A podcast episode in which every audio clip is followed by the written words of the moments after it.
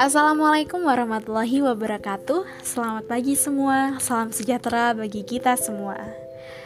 Sebelumnya, saya ingin berterima kasih kepada Bu Umbun yang telah memberikan kesempatan kepada saya pada kali ini.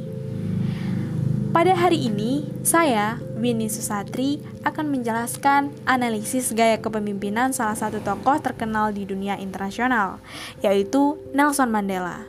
Yaps, beliau adalah salah satu tokoh perjuangan di Afrika Selatan yang berhasil membebaskan politik apartheid. Menurut analisis yang telah saya lakukan, Nelson Mandela ini lebih condong memiliki gaya kepemimpinan yang karismatik apa sih karismatik leader itu?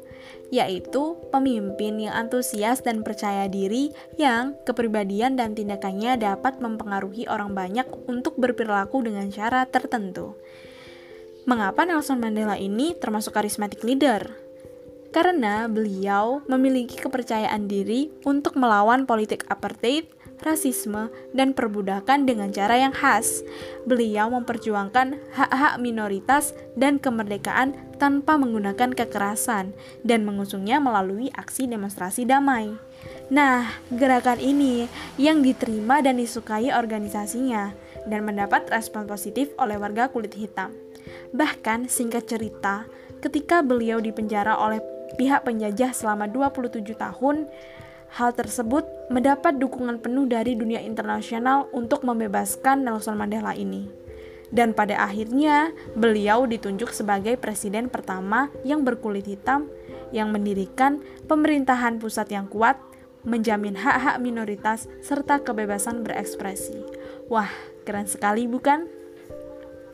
Selanjutnya, menurut saya Nelson Mandela ini juga punya gaya kepemimpinan yang visioner yaitu gaya kepemimpinan yang mampu menciptakan dan mengartikulasikan visi masa depan yang realistis, dapat dipercaya, menarik, sehingga memperbaiki situasi saat ini.